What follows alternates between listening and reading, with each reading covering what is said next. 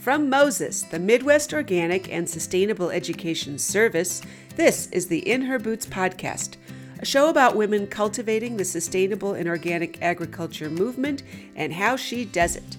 My name is Lisa Kivirist, and I founded and lead the award winning Moses in Her Boots project, providing training, resources, and support for women farmers. I'm a farmer myself, running Inn Serendipity with my family in Wisconsin, and am the author of Soil Sisters, a toolkit for women farmers. The In Her Boots podcast celebrates the collaborative spirit of us women farmers and all women working to transform our food system and steward our land, sharing ideas and inspiration with each other. Whether you're a woman with a dream of starting your own farm or already have your hands deep in the soil, there's something for you here. Be sure to subscribe so you won't miss anything. We are back with Hannah Breckbill of Humble Hands Harvest, talking about how she weaves together the different pieces of her farming livelihood in a way that fuels her personal energy and keeps her going. From singing during farm chores to taking on a partner to scheduling in time off the farm, hear thoughtful inspiration from Hannah on how to keep your key priorities in check. Hannah Breckbill has been farming since 2009 when she interned as a CSA manager at World Hunger Relief outside of Waco, Texas. She was part of Land Stewardship Project's Farm Beginnings and Journey Person programs, where she crafted a vision for Humble Hands Harvest. She launched the farm in 2013, and it is now a worker owned cooperative farm that raises organic vegetables, grass fed lamb, and pastured pork. She serves on the board of Northeast Iowa Peace and Justice Center and the Iowa Food Hub, and she hosts an annual Queer Farmer Convergence on her Decorah, Iowa farm. We're back with Hannah Breckbill at her Humble Hands Harvest here outside Decorah. It's a beautiful July day. It's abundant, and I'm sure you have a million things to do. Then uh, sit here in your yurt. This is the first time we've recorded in a yurt. It's very nice. We don't have to fight with other noises or things. Uh, but what I mean is, this is the beautiful abundance of craziness on the farm time of summer, right? Uh, Absolutely. And I noticed yesterday when we hosted our Moses in Her Boots workshop here. Thank you very much. And I got here in the early morning and not only did you have the boots workshop on going on with women coming, but you also had like a farm to table dinner you were going to that night. It's just it's just summer, right? It's yep. July. But you as you were going about still, of course, doing your morning chores, you were singing. And I was like, this is a woman who is grounded and can adapt and adjust and manage, if I may say, life. Because, and I know you've you've got a lot of interests outside of the farm, and there's a balance to you that I know probably has its own set of challenges. Uh, but but I guess to start off, tell us a little bit about what you do personally. I mean, what are mm-hmm. things you do to keep sane during the highs and refreshed during the lows, or mm-hmm. wherever you want to take that? Yeah, yeah. Yeah, I mean, that's a great question. And I think one of the number one things um, that I want to mention is that adding Emily, my farm partner, to the farm um, is a huge sanity um, help. Yeah, okay. um, and actually, I'll admit that last year I had been farming for four years and she came on and it was her first year running a farm and my fifth. And um, she was much more stressed out than I was about the whole whole deal and sometimes I felt like I was just like completely relaxing and letting go of all my stress and just handing it to Emily, which is not very nice. um, well, I got to go through it. But yeah, yeah, but um, but yeah, this year, um, I it's really important to me to um kind of be in context. Um, so the work that I do on this vegetable farm can be, you know, a whole day of weeding carrots or something. And that's that's fine and I I love that work. But I wouldn't be able to do that work if it weren't for the context of the community that I live in and the kind of meaning that my farming generates socially. So, um so I weed those carrots because I'm able to sell them to people who want to eat carrots and are happy about that. Um, and I do this farm because um, because I want to feed people, and also because I want to um, make this community into a place that's hospitable to young entrepreneurs, and I want to, um, yeah, feel like I'm I'm creating vibrancy here. And and so I there are a lot of other ways to create vibrancy here other than other than my specific farm work. So I do get involved um, in other ways, and I think it's important for me to get off the farm fairly regularly for um, for meetings, for music uh, ensembles, and that kind of thing, just to um, keep myself in context, kind of. Because you're musically, you sing and you're, you Yeah. play in a couple. Yep, yep. Groups. I so my parents are musicologists. Um, Nice. So I I grew up with kind of a solid, very solid music music background, and now I play um I play upright bass most of the time in a bluegrass band and Ah. an Eastern European folk dance band. Um, and then I I sing as as much as I can. I definitely am into the community singing movement where we can learn songs that are kind of in an oral tradition way that are relevant to this time and um and what we're thinking about. And that's So- something so different than farming too that it must. It's something you can jump into. Do you know? You don't need gear necessarily. I mean, it's Mm-hmm. Right. bass, but okay. But you, know, you know what I'm saying? It, it- you can you can turn it on and off easy Mhm. as an outlet, uh, and it's great that you found or always had something like Mhm, that. mhm. Um, when we- it was when you were talking about the carrots and how it drives you that these are carrots are part of this bigger picture.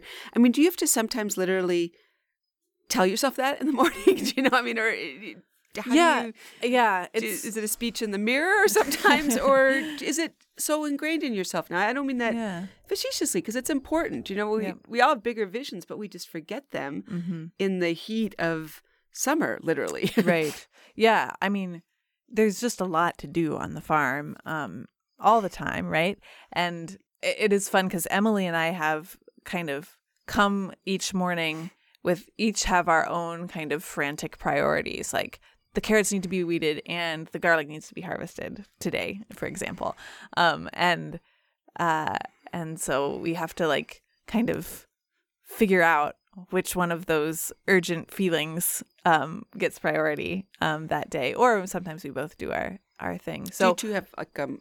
How do you communicate mostly? Do you have a morning meeting, or do you have weekly plans, or you both have your own space and you know? yeah, we we communicate mostly if we're working together. We we t- talk about farm business a lot as we work, but um, if we're working separately, we do come together every day at noon for lunch, and we we can catch up on what needs to be caught up on um, there. But um, yeah, how to how to stay in context when you're when you're doing all this just busy busy work. Um, I yeah, I yes. don't I, I don't know. I don't know if there's an answer, but I mean, it it sounds too. You live very seasonally, so Mhm. winter is very different. Are you out here in the year during winter? Yeah, yeah. So last stove. winter, yeah, I have a wood stove. That's cozy. I I didn't stay in here in January and February just because I had friends in town. Their houses were already heated. They had couches. Community. It was pretty nice. Yeah. Um I I'm a person who doesn't super much need like personal space in in the way that some people do. So I'm I'm pretty low maintenance that way and I could just kind of travel around town. um But the off season is. but the off season is a yeah part. a really important part for regenerating. We wouldn't be able to yeah form form a worker owned co op during this time of the year because we're just too busy doing the the like physical work of picking the beans or whatever it is. Um, so being able to yeah have that season for kind of big picture thinking is is really great. Um, and and just relaxation for our gonna say resting, bodies. yeah.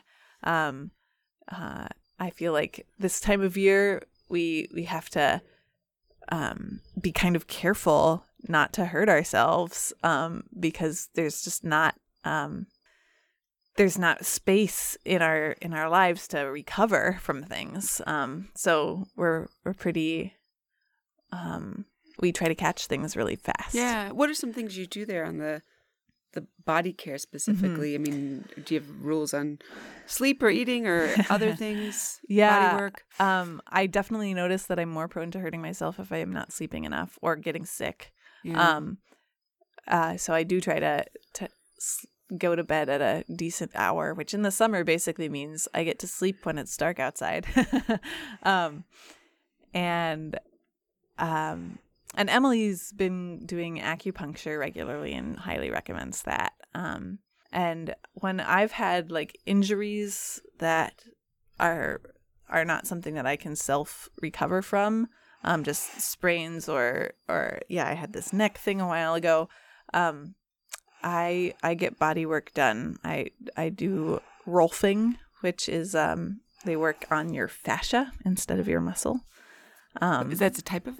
I've heard of that. it's a type of body work. Yeah, type of body work, like yeah. a massage, but not a massage. Like a massage, but yeah, different, and that helps more medicals in some ways. Huh. Yeah, yeah, um, and it's super helpful. It actually, Emily had had something done on her back recently, and it totally like day and night was different. Wow, so, yeah, yeah, you need great. to prioritize that. Mm-hmm. How about on the food side? Because I know that's always a challenge. Mm. Like to eat all these beautiful things we're growing. yeah, totally. It is a challenge. The the process of preparing food is is one that sometimes it's hard to remember to have time Takes for. time, yeah. Yeah.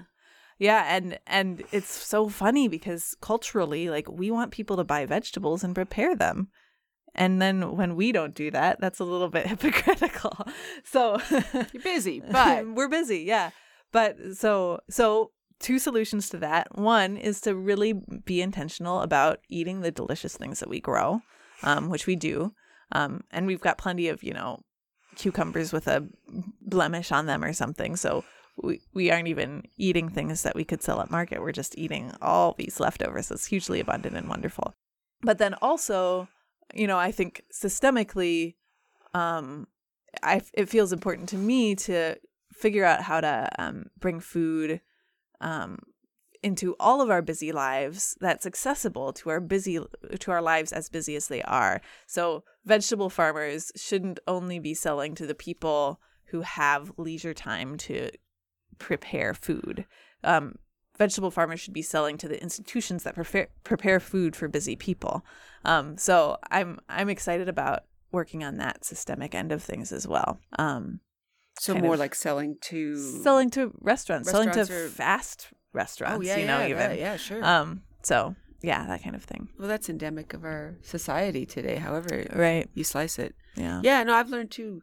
It sounds almost dorky, but planning a menu hmm. or things I want to make, and if I know that during the week, yeah, then the the pea pods don't pass me by. And, and it, but it's a challenge. It is a challenge. And yeah. uh, we did a podcast interview with Joyce Ford up at Blue Fruit Farm and she talked about how she's learned to always like save some of the best of the harvest for herself, do you know, and mm. to, to savor mm-hmm. that and, and use it and share it because yeah, it needs to to be almost full circle like that. Yep. Um, but yeah, well, eh, so it's good to know it's still a, a challenge for you to keep all these pieces together too. I mean, it, it's a day to day sort of thing.